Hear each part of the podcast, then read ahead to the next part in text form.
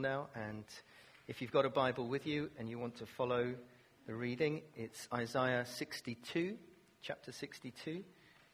So we are getting there. We're in the 60s.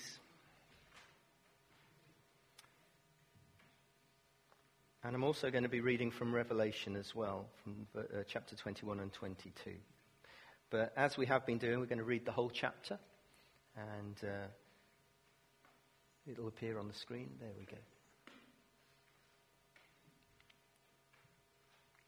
For Zion's sake, I will not keep silent. For Jerusalem's sake, I will not remain quiet. Till her vindication shines out like the dawn, her salvation like a blazing torch. The nations will see your vindication, and all kings your glory. And you will be called by a new name that the mouth of the Lord will bestow. You will be a crown of splendor in the Lord's hand, a royal diadem in the hand of your God. No longer will they call you deserted or name you your land desolate, but you will be called Hephzibah and your land Beulah. For the Lord will take delight in you, and your land will be married. And as a young man marries a young woman, so your builder marry you. As a bridegroom rejoices over his bride, so will your God rejoice over you. I have posted watchmen on your walls, Jerusalem. They will never be silent day or night. You who call on the Lord, give yourselves no rest, and give him no rest until he establishes Jerusalem and makes her the praise of the earth. The Lord has sworn by his right hand and by his mighty arm, Never again will I give your grain as food for your enemies, and never again will foreigners drink the new wine for which you have toiled. But those who harvest will eat it praise, and praise the Lord, and those who gather the grapes will drink it in the courts of my sanctuary. Pass through, pass through the gates. Prepare the way for the people. Build up, build up the highway. Remove the stones. Raise a banner for the nations.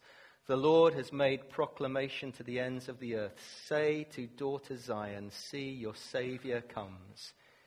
See, his reward is with him, and his recompense accompanies him. They will be called the holy people, the redeemed of the Lord, and you will be called sought after, a city no longer deserted. And then from Revelation chapter 21. Verses 1 to 4, and then 22 to 27. And then I saw a new heaven and a new earth, for the first heaven and the first earth had passed away, and there was no longer any sea. And I saw the holy city, the new Jerusalem, coming down out of heaven from God, prepared as a bride beautifully dressed for her husband. And I heard a loud voice from the throne saying, Look, God's dwelling place is now among the people, and he will dwell with them, and they will be his people. And God himself will be with them and be their God. He will wipe every tear from their eyes. There will be no more death, or mourning, or crying, or pain, for the old order of things has passed away. Then verses 22 to 27. I did not see a temple in the city because the Lord God Almighty and the Lamb are its temple. The city does not need the sun nor the moon to shine on it, for the glory of God gives it light, and the Lamb is its lamp. The nations will walk by its light, and the kings of the earth will bring their splendor into it. On no day will, it gate, will its gates ever be shut, for there will be no night there. The glory and honor of the nations will be brought into it. Nothing impure will ever enter it nor will anyone who does what is shameful or deceitful, but only those whose names are written in the Lamb's book of life. And then from Revelation 22, verse 12 to 17. Look, I am coming soon. My reward is with me, and I will give to each person according to what they have done. I am the Alpha and the Omega, the first and the last, the beginning and the end. Blessed are those who wash their robes, that they may have the right to see the tree of life and may go through the gates into the city. Outside are the dogs, those who practice magical arts, the sexually immoral, murderers, idolaters, and everyone who loves and practices falsehood. I, Jesus, have sent my angel to give you this testimony for the churches. I am the root and the offspring of David, the bright morning star. The Spirit and the bride say, Come. And let the one who hears say, Come. Let the one who is thirsty come. And let the one who wishes take the free gift of the water of life.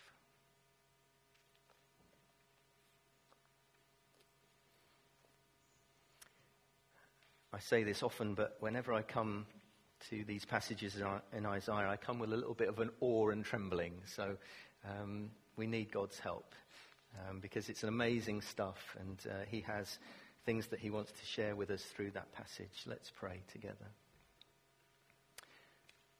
Father God, we thank you for the Bible, and we are so privileged to be able to have the Bible in our hands, on our phones on our computers. We can turn to it any moment of the day. And we pray that we'll be a people of word and spirit, molded by your word and filled with your Holy Spirit, that we may be the people that you want us to be.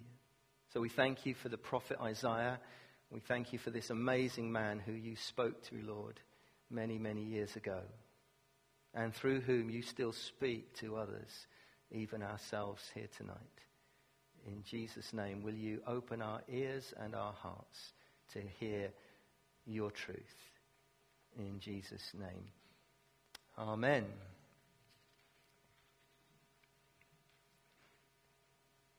In my uh, Bible, the heading, um, obviously Isaiah didn't write the headings, but we have headings helpfully written by editors.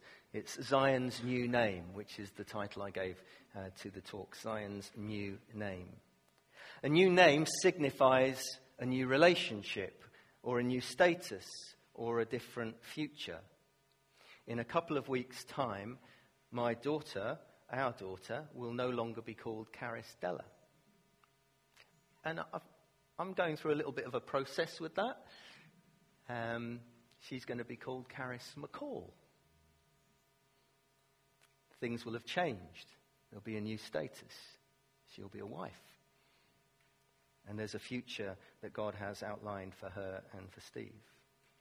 In the Bible, we have occasions where people are given new names. You'll be familiar that Simon was given a new name of Peter by Jesus, that Saul chose for himself a new name, Paul. It wasn't given by the Lord, it was he who chose it. And it's interesting that he swapped the name of a king to Paul, which means little one, even means runtish. He deliberately chose a name that was humble in the sight of the grace of God. Cities have been given new names over the years. I don't know if I was trying to remember my geography earlier on, I was jotting them down. Constantinople, very good. Oh, very good. Bombay? Saigon? Ho Chi Minh City. That's as far as I got. All you geographers are now going off on one and, oh, yes, those names. Isaiah 62, obviously, he didn't have chapter headings, so his prophecy just follows straight on. Isaiah 61 dealt with the good news. The Spirit of the Lord is upon me. It was Jesus speaking through the prophet. Amazing. This man who lived 700 years before Jesus saw Jesus. And Jesus actually spoke through him. Absolutely astonishing. And he moves from that chapter of the good news of the Messiah, the first coming of Jesus, and the actual quote that Jesus takes upon his lips in Luke chapter 4 when he stands up in the synagogue in Nazareth and he says, These words are fulfilled in your hearing. He proclaims the year of the Lord's favor, that the time of Jesus is the time of God's favor. And once again, Isaiah's vision leaps even further ahead to the glorious coming of Jesus a second time. See your Savior comes. And he talks about Jerusalem and he talks about Zion and he talks about his passion that there is a promise of a new name, of a new Jerusalem, a new Zion. It's as if Isaiah gets the pieces of the jigsaw puzzle, but in Revelation, when we read those passages, we see the front cover of the jigsaw puzzle box.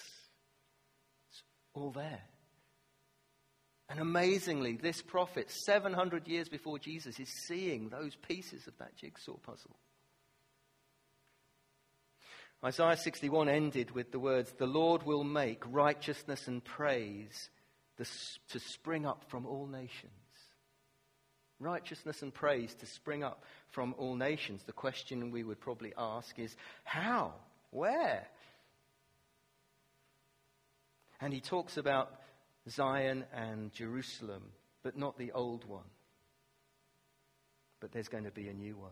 So in the first verses, verses 1 to 5, he says, I can't keep quiet. For Zion's sake, I'll not stay silent. For Jerusalem's sake, I will not remain quiet because it's from Zion that righteousness will shine like the dawn and salvation like a blazing torch.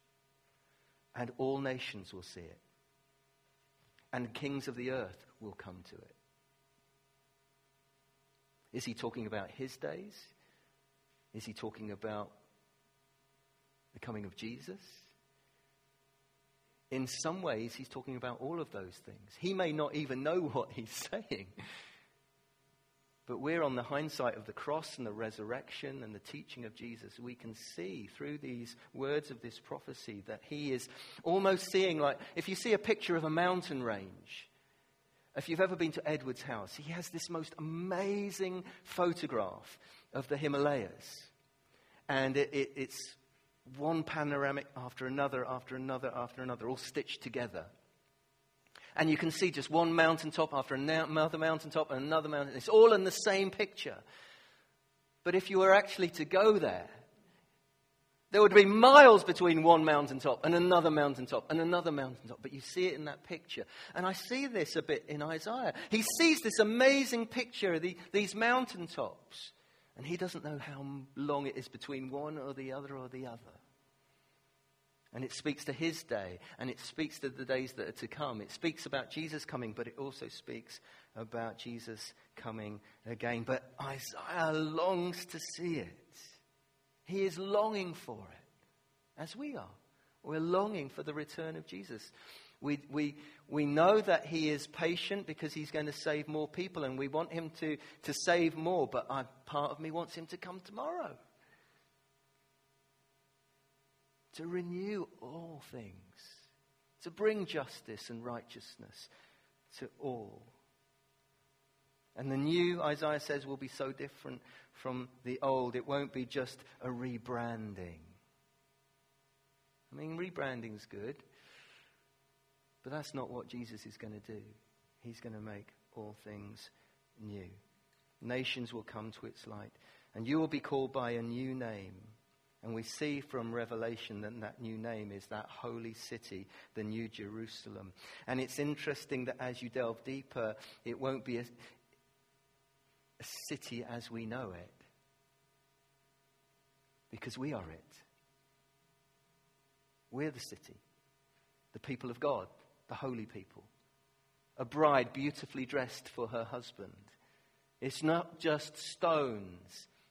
This New Jerusalem is the people of God, the ones he died for, the ones he's redeemed, and the ones that will come with him. It's quite exciting, isn't it? Living stones, full of the glory and salvation and righteousness, and he declares it the joy of the whole earth. Not a physical city that we'll all be in awe and wonder at, but us. We are the joy of the whole earth. And he promises in verse 8 and 9 that, uh, and, and he mixes those metaphors between, between that city of Jerusalem that he lives around, but the heavenly one as well. But there will be never a time when it be overrun again, never a time when it will be ruined again. Some people ask me, you know, well, why won't it all happen again? When Jesus comes and makes the new creation, will it just go wrong and pear shaped like the first one? No, the Bible says no. It will never be ruined. It will never be overrun. It will never be destroyed. It will never be deserted. And all these images come tumbling forth from this prophet Isaiah. And all of it is destined for glory. There is celebration in these images. We're called the crown of splendor, the royal diadem. There's a, almost that picture, if, you, if you're sporting, you, you know that moment when your team wins the cup and, and they go up and receive their medals, and then the, the captain comes and he gets the trophy and he waits. They do it all the time now. And they go, and he lifts it up, and all the crowd, their supporters cheer. I want you to picture this new Jerusalem, you and me, with the Lord Jesus, and it's as if Jesus will be picking us up and going, This is the display of my glory. Ready?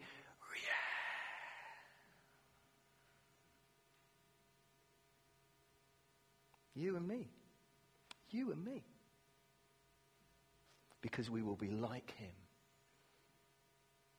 And we will be shining with his glory. I can tell you're all so excited about that. We're to be a trophy of his grace. He describes as his bride, that we're going to be married to him. The delight of a husband in his bride. There is rejoicing over us. Your God will rejoice over you. He does that now. Every time someone gets saved, we've seen it on the Alpha course. People made commitments to Jesus. Do you know the whole of heaven was rejoicing over them? They may not have heard it, but the whole of heaven was breaking out over them. Because as someone prayed, this is an eternal significance that happened. It may have happened three weeks ago on a Thursday night on Alpha, but it was eternal because the decision that was made is an eternal decision.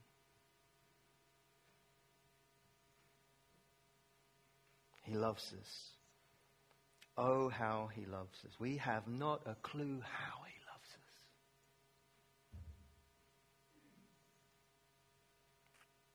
He went to the cross for us. If you ever get to that point and we all do. We go up and down in our faith, and sometimes it's great, and sometimes it's not. If you ever wonder how much you're loved by God, you just look at the cross. He came himself and died for you. And then Isaiah talks about intercession. Verses 6 and 7. God has a word of encouragement for all those who, like Isaiah, long for the day of the Lord. I have posted watchmen on your walls, the intercessors who will seek him, those who pray, Your kingdom come. The 24 7 movements around the world. Do you know there is unceasing prayer around the globe? Every moment of every day, every day of every year, there is unceasing prayer in one pocket or another of the church of Jesus Christ. People have done studies and they they feel that there is more prayer now rising up from the people of God than there's ever raised. Because the people of God are more coordinated now.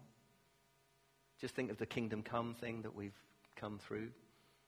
You know, that was right across Europe and the world. And Isaiah has this word of encouragement. I have posted watchmen on your walls, God says. And we are to give God no rest until he comes. Do you like that bit? You who call on the Lord, give yourselves no rest and give him no rest until he establishes Jerusalem, the new Jerusalem.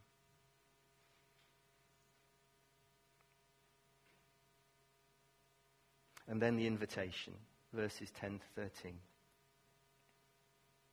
To prepare the way of the Lord. The Saviour, the Lord, will come. His banner has been raised. The trumpet will be sounded. The proclamation will be made. See your King. See your Saviour comes.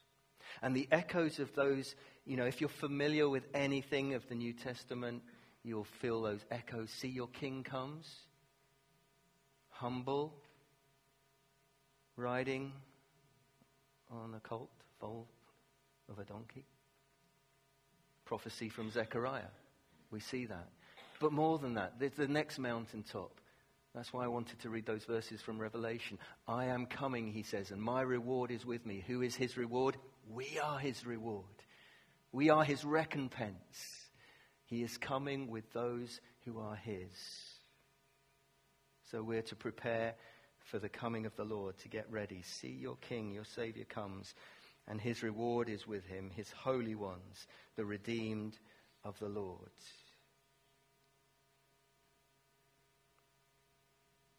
I find this book of Isaiah amazing. I've, i was chatting to a friend of mine who's a minister, and he said, Really, you've gone through the whole of Isaiah? I said, Yeah, we've gone through. You didn't just choose the best bits, did you? I said, No, no, we've been quite disciplined. He said, Gosh. How did you deal with all the woe bits? I said, Yeah, you should see the congregation through those weeks. Woe again. But in these chapters, we're getting to the mountaintops. That picture of that Himalayas again, we're getting to one of the mountaintops here. And we catch a glimpse of what Isaiah saw because we see even more the coming of Jesus Christ again. I find it amazing. So, yes, he's speaking to his own time. He's speaking about the coming of Jesus the first time to bear sin, but he's also seeing beyond that to the second coming of Jesus. This beautiful bride, beautifully adorned, dressed for her husband. And so, as we come in a few moments to share in this simple meal that we call communion or the Lord's table, we hear Jesus invite us. And there's that lovely passage in, in Luke's Gospel when he talks about the Last Supper and he says, This is the last time I'll share this with you until I come again. And we will do this until he comes again. But it's a foretaste. It's a place to get right with God, yes. It's a place to receive forgiveness again, but it's also a place to look forward and say, one day we're going to share in the wedding feast of the Lamb with Jesus. We cannot imagine the glory of it all, but we believe it because we believe Jesus. And we are invited, each one of us, to be part of it. Zion will have a new name. Jerusalem will have a new name. It will be the people of God, the new Jerusalem, the holy ones. And on that day, we will be the people beautifully perfect and presented without fault and with great joy before the Lord. Amen. Amen. Let's pray together. I'm going to invite Zach and the band back. Father,